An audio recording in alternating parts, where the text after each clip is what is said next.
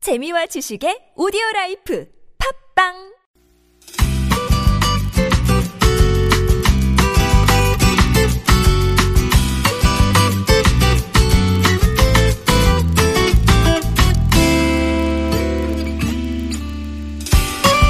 마음이 이끄는 대로 발길이 닿는 그대로 훌쩍 여행을 떠나봅니다. 손원천 기자의 여행 수첩.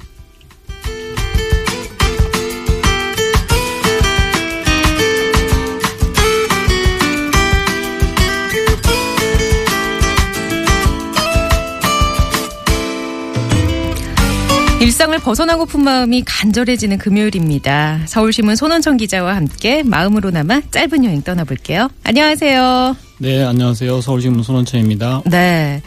처서는 지났는데 그래도 한낮은 여전히 덥습니다. 네, 이 워낙 이번 여름 길고 무더웠잖아요. 그랬죠. 이런 지친 몸과 마음을 좀 달랠 수 있는 힐링할 수 있는 곳 어디 없을까요? 아마 그 올 여름에 아주 지독한 폭염에 많이들 시달리셨을 텐데요. 오늘은 그 자연에서 좋은 기운을 받아서 치유를 하는 건 어떨까 합니다. 네.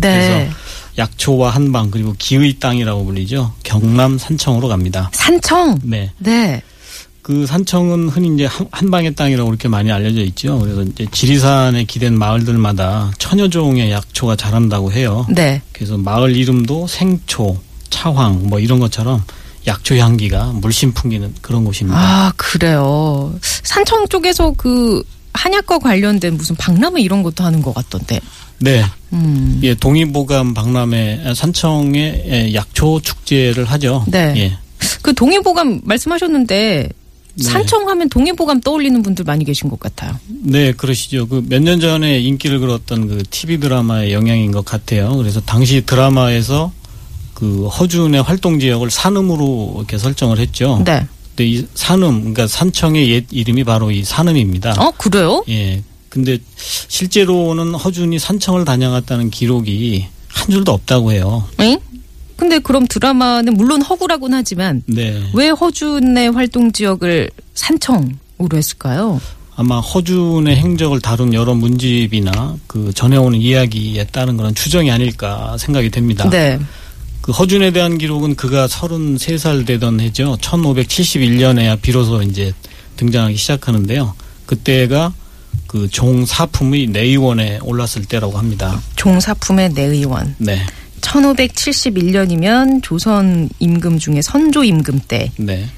그러면 33세 이전에 허준은 뭘 하며 지내는지 여쭤봐 여쭤볼 수 있을까요, 제가?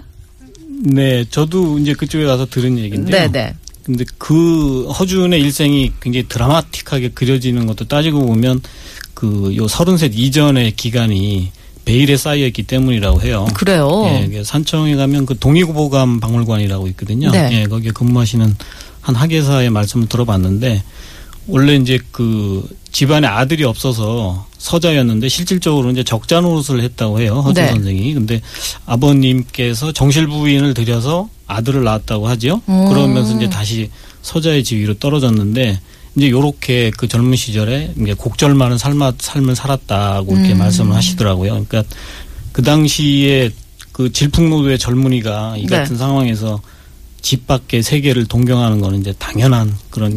노릇이겠죠. 난 집 밖으로 나갈 거야. 네. 그래서 그때 전국을 떠돌면서 의학 공부를 한 걸까요? 네, 그 동의보감 박물관의 전문가들 말씀을 들어보니까 아마 허준이 이 기간에 약재상으로 전국을 떠돌지 않았을까 이렇게 추정들을 하시더라고요. 음. 네, 그러면 네. 허준이 천여 종의 약초가 자란다는 것은 산청 지역을 외면했을 리는 없고 그렇죠. 음. 예, 여러 차례 여러 차례 돌아봤을 거라는 그런 네, 추정도 네. 가능해지는 거죠. 근데 실제로 알려진 것과 달리 허준의 전공이 침이 아니라 약초학이었 약초학이었다고 해요. 그래요. 예, 그래서 훗날 이제 어휘에까지 올랐죠. 예, 어휘에 올라서 그 당시의 경험을 바탕으로 동의보감을 세상에 내놓게 됩니다. 네, 줄을 서시오. 갑자기 그게 생각이 나네요. 그럼 산청에서 물론 뭐 문헌에는 허준이 산청을 다녀갔다는 기록은 없지만 네. 뭔가 좀 흔적을 어, 이렇게 어렴풋하게나마 찾을 수 있을지 산청에서. 네, 그 산청 지역을 또 이제 택한 것 중에 하나가 그의 스승 유이태가 네. 이쪽 지역에서 이제 의수를 펼쳤다고 하거든요. 그래서 음. 아마 허준도 당시에 약초를 찾아서 발품을 팔고 그 스승 그 유이태를 찾아보고 했던 그런 곳에 이제 그쪽을 그런 식으로 해서 방문을 하지 않았을까 네. 이제 그렇게 생각을 합니다. 이제 그 지역이 바로 이제 산청군 금서면인데요. 아 지금 현재 금서면. 그, 예, 예. 네. 여기에 동의보감촌이 형성이 돼 있습니다. 음. 예, 그 산청 엑스포장이라고도 불리는데요. 현지인들은 이 일대를 기의 보고라고 이렇게 부르기도 하죠. 기의 보고. 예, 예. 오, 무슨 그- 뜻이 있을까요? 예, 여기가 바로 이제 지리산 자락에 있는 곳이거든요. 네. 여기가 이게 그 지리산 천왕봉 가장 높은 봉우리죠. 천왕봉을 지나온 전기가 동의보감 뒤편에 보면 왕산이라는 데가 있는데 예. 왕산을 거쳐서 요 지역으로 모인다는 거예요. 음. 근데 이제 보통 기가 센 그런 지역에 가면 그 암자나 아니면 이제 탑 같은 거를 세우기 마련인데 네.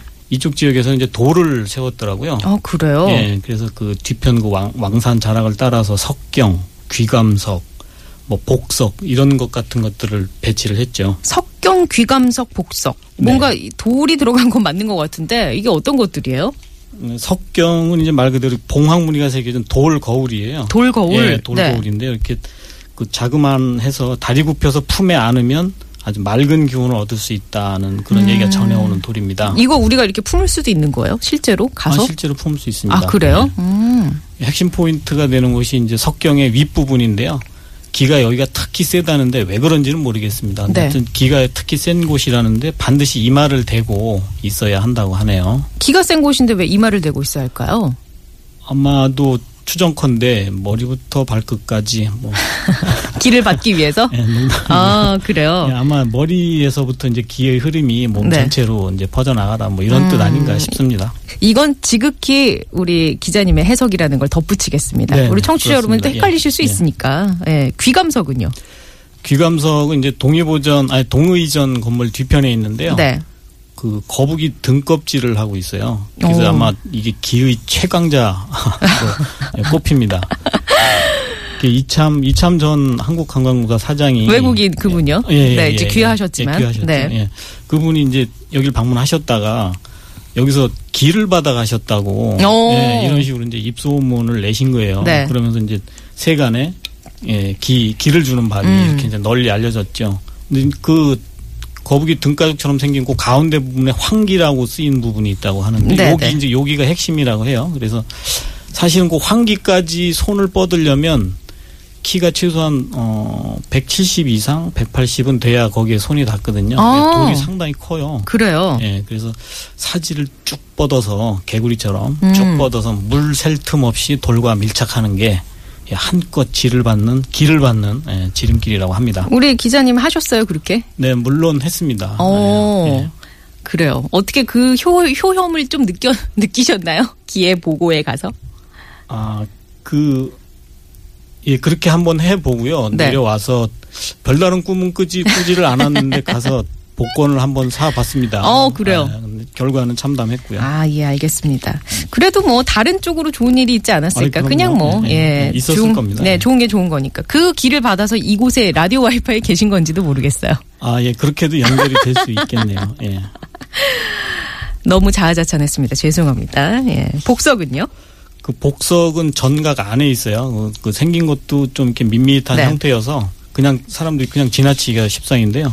근데 요 요 부부 요게 가면 아마 탑돌이 하시는 분들이 계실지도 모르겠어요. 그래서 음. 탑돌이 하듯이 돌 주위를 돌면 복을 받을 수 있다고 합니다. 이게 뭐 아마 이런 얘기들을 들으면 좀 너무 황당한 거 아니냐 이렇게 네. 생각하실 분들도 있을 텐데 그 뭐 지리산 좋은 공기 마시고 그 돌 앞에서 마음 가라앉히면서 힐링한다는 것 정도로 생각하시면 될 것 같습니다. 저도 가보고 싶네요. 그리고 이걸 진짜 일반인들이 그냥 만져볼 수 있다니까 네, 큰 부담 만져볼 수 없이. 있습니다. 예. 네, 그 돌이 너무 달아서 맨들맨들해지고 그런 건 아니에요.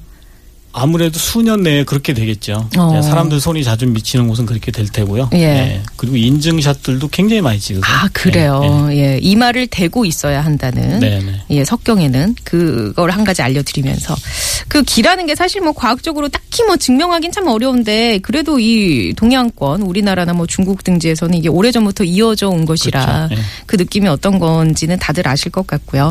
오늘 손원천의 여행 수첩 약초와 한방 기해고장 경남 산청을 둘러보고 있거든요. 노래 한 곡 더 듣고 이야기 나눠볼게요. 블랙 테트라의 구름과 나.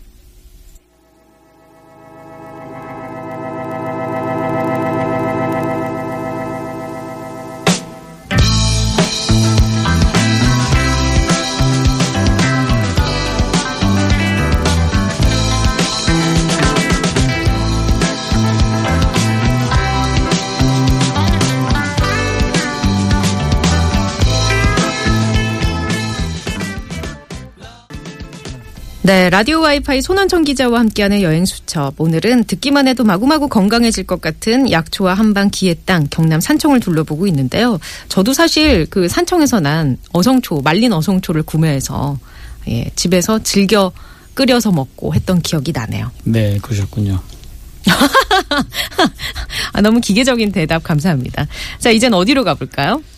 네, 왕산 자락에서 찾아야 할 곳이 또 한 곳이 있는데요. 예, 바로 구형 왕릉입니다. 누구의 무덤이에요? 그 신라의 패망했죠. 그 금관가야의 마지막 왕인 구형 왕의 무덤으로 이렇게 추정이 됩니다. 음, 여기를 가봐야 할 이유가 있다면요. 그 무덤 형태가 굉장히 인상적인데요. 네. 그 멕시코 마야의 건축물 보면 그 사각으로 이렇게 차곡차곡 음, 쌓아 올렸잖아요. 맞아요. 네, 예, 네. 그런 식으로 검은 돌을 일곱 단으로 다 이렇게 쌓아 오. 올렸어요. 예. 그 모- 묘의 형태가 굉장히 인상적이고요. 음. 네. 그다음에 그 왕릉 옆에는 그의 증손자라고 해요. 그 김유신이 예, 심요살이 했던 흔적도 남아 있습니다. 아, 그래요. 이 주변에 또 뭐 둘러볼 거 있어요? 구형왕릉 못 미쳐서 유이태 셈이 있는데요. 아까 허준의 그 네네네. 선생으로 예, 알려졌다는 그분. 스승이시죠. 네네. 네. 그 유이태가 환자를 치료할 때 이 약수를 사용했다고 합니다. 어, 그럼 지금도 약수를 먹을 수 있어요? 거기 가면? 수질은 제가 장담하기 어렵고요. 네. 예. 그 개- 효험에 대해서는 글쎄요 개개인의 운에 아, 예, 맡겨보렵니다. 그래요. 예. 예. 그냥 여기도 역시 뭐 이렇게 팻말이 붙여져 있지는 않은 네, 거죠. 네, 네. 뭐 약수를 금한다 뭐 이런 거는. 예, 그렇습니다. 그래요. 알겠습니다. 또 어디 가볼 데가 있을까요? 산청에서. 네, 그 정취암도 둘러볼 만합니다. 그 이름 이름도 좋죠, 정취암. 네. 예, 차로- 정취를 느낀다 할 때 예, 그 예, 정취죠. 예. 예. 그 차로 어렵지 않게 오를 수 있는 그런 절집인데요. 네. 예, 산을 꾸불렁꾸불렁 돌아가는 길이 길을 따라서 가거든요. 그래서 음. 예, 도로를 따라 돌 때마다 그 산청의 산과 들녘이 번갈아가며 자태를 뽐내죠. 네. 그 절집이 들어선 자태도 참 예뻐요. 그래서 호- 호사가들은 이 절집을 보고 절벽 위에 핀 연꽃이라 뭐 이렇게 부르기도 합니다. 예. 예. 그 절집 뒤로 5분만 더 올라가면 돌탑이 세워진 너럭바위가 나오는데요. 네. 예, 여기서 굽어보는 예, 산청의 산화가 굉장히 아름답습니다. 그 너럭바위 위에 올라가면 이 밑으로 산청이 쫙 펼쳐지는 거예요. 네, 그렇습니다. 정치암 그 전각 윗부분하고요. 네. 예, 산청의 들녘이 이렇게 포개져서 보이죠. 예. 아, 그래요. 음. 그 좋을 것 같네요. 그 네. 풍경이. 예, 예, 예쁩니다. 상당히. 다음으로 가볼 곳은 어디예요? 남사예단촌도 빼놓을 수 없는 그 산청의 아이콘이죠. 네. 예, 어깨 높이로 쌓인 흑담이 마을 전체를 둘러싸고 있는데 한 약 400년쯤 됐다 그래요. 그 이시고가 등 그런 고색 창연한 옛집들이 많은 곳입니다. 이 씨의 고가. 이시고가요. 네. 예, 성주 이씨의 종가로 알려져 있죠. 그게 남사마을에서 가장 오래된 목조 건물이라고 하는데요. 1700년대 건축물이라고 합니다. 예. 아, 그래요. 그 옛집 골목 앞에 그 X자 모양으로 구분된 회화나무 두 그루가 서 있는데요. 네. 예, 요게 마을의 상징 같은 예, 그런 나무입니다. 어, X자로 이렇게 서로 굽어서 회화나무가 자랐나 봐요. 예, 예. 그게 음. 그 그러니까 그 뿌리는 저쪽 담에다 두고 그 가지를 저쪽으로 그러니까 반대쪽 아, 편 담에다가 가지를 어, 예, 음. 펼쳤고요. 예, 반대쪽도 이제 마찬가지로 그런 식으로 해서 교차가 돼 있는 거죠. 그럼 이 나무의 주인은 누군가요? 뿌리에 있을까요? 어 그거는 한번 네. 황희 선생님께 제가 나중에 기회가 닿으면 여쭤보도록 하겠습니다. 아, 예, 예. 알겠습니다. 그 얼마나 된 거 나이가 나무? 수령이 한 300년쯤 됐다고 해요. 네. 그래서 원래 원래는 이제 이 마을에 있는 그 불의 기운을 막을, 막으려고 심었는데 네. 한국 전쟁 당시에 그 미국 미군이 이제 폭격을 했는데 이 마을이 불바다가 어. 됐다고 해요. 오. 그때도 이제 요 이시고가는 멀쩡하게 남아서 그 효험을 입증했다고 하네요. 어, 그 폭격 전쟁 속에서도 살아남은 오래된 집이라 네, 네. 괜찮은 그 뭔가 좋은 기운을 받을 수 있을 것 같긴 하네요. 네, 아마 그 나무 아래서 사진 찍는 분들이 유난히 많거든요. 예. 예쁘기도 하지만 음. 아무래도 그 두 나무들이 전해주는 전기가 네. 예, 다가서는 것 아닌가 싶습니다. 음, 알겠습니다. 경남 산청의 매력 한마디로 표현한다면 어떻게 할 수 있을까요? 음, 가만히 서 있어도 초록빛으로 물들 것 같은 곳. 예, 예, 그 늘 맑은 공기가 있고요. 아. 음. 예, 그 또 맑은 물이 있고. 예. 지리산 근처라 시원할 것 같아요. 네, 그럴 겁니다. 네, 예. 정말 그 여름에 더웠던 더위로 힘들었던 그 마음을 바람에 따라 흘려 보낼 수 있을 것만 같은 그런 생각이 드네요. 네, 멋진 표현이십니다. 감사합니다.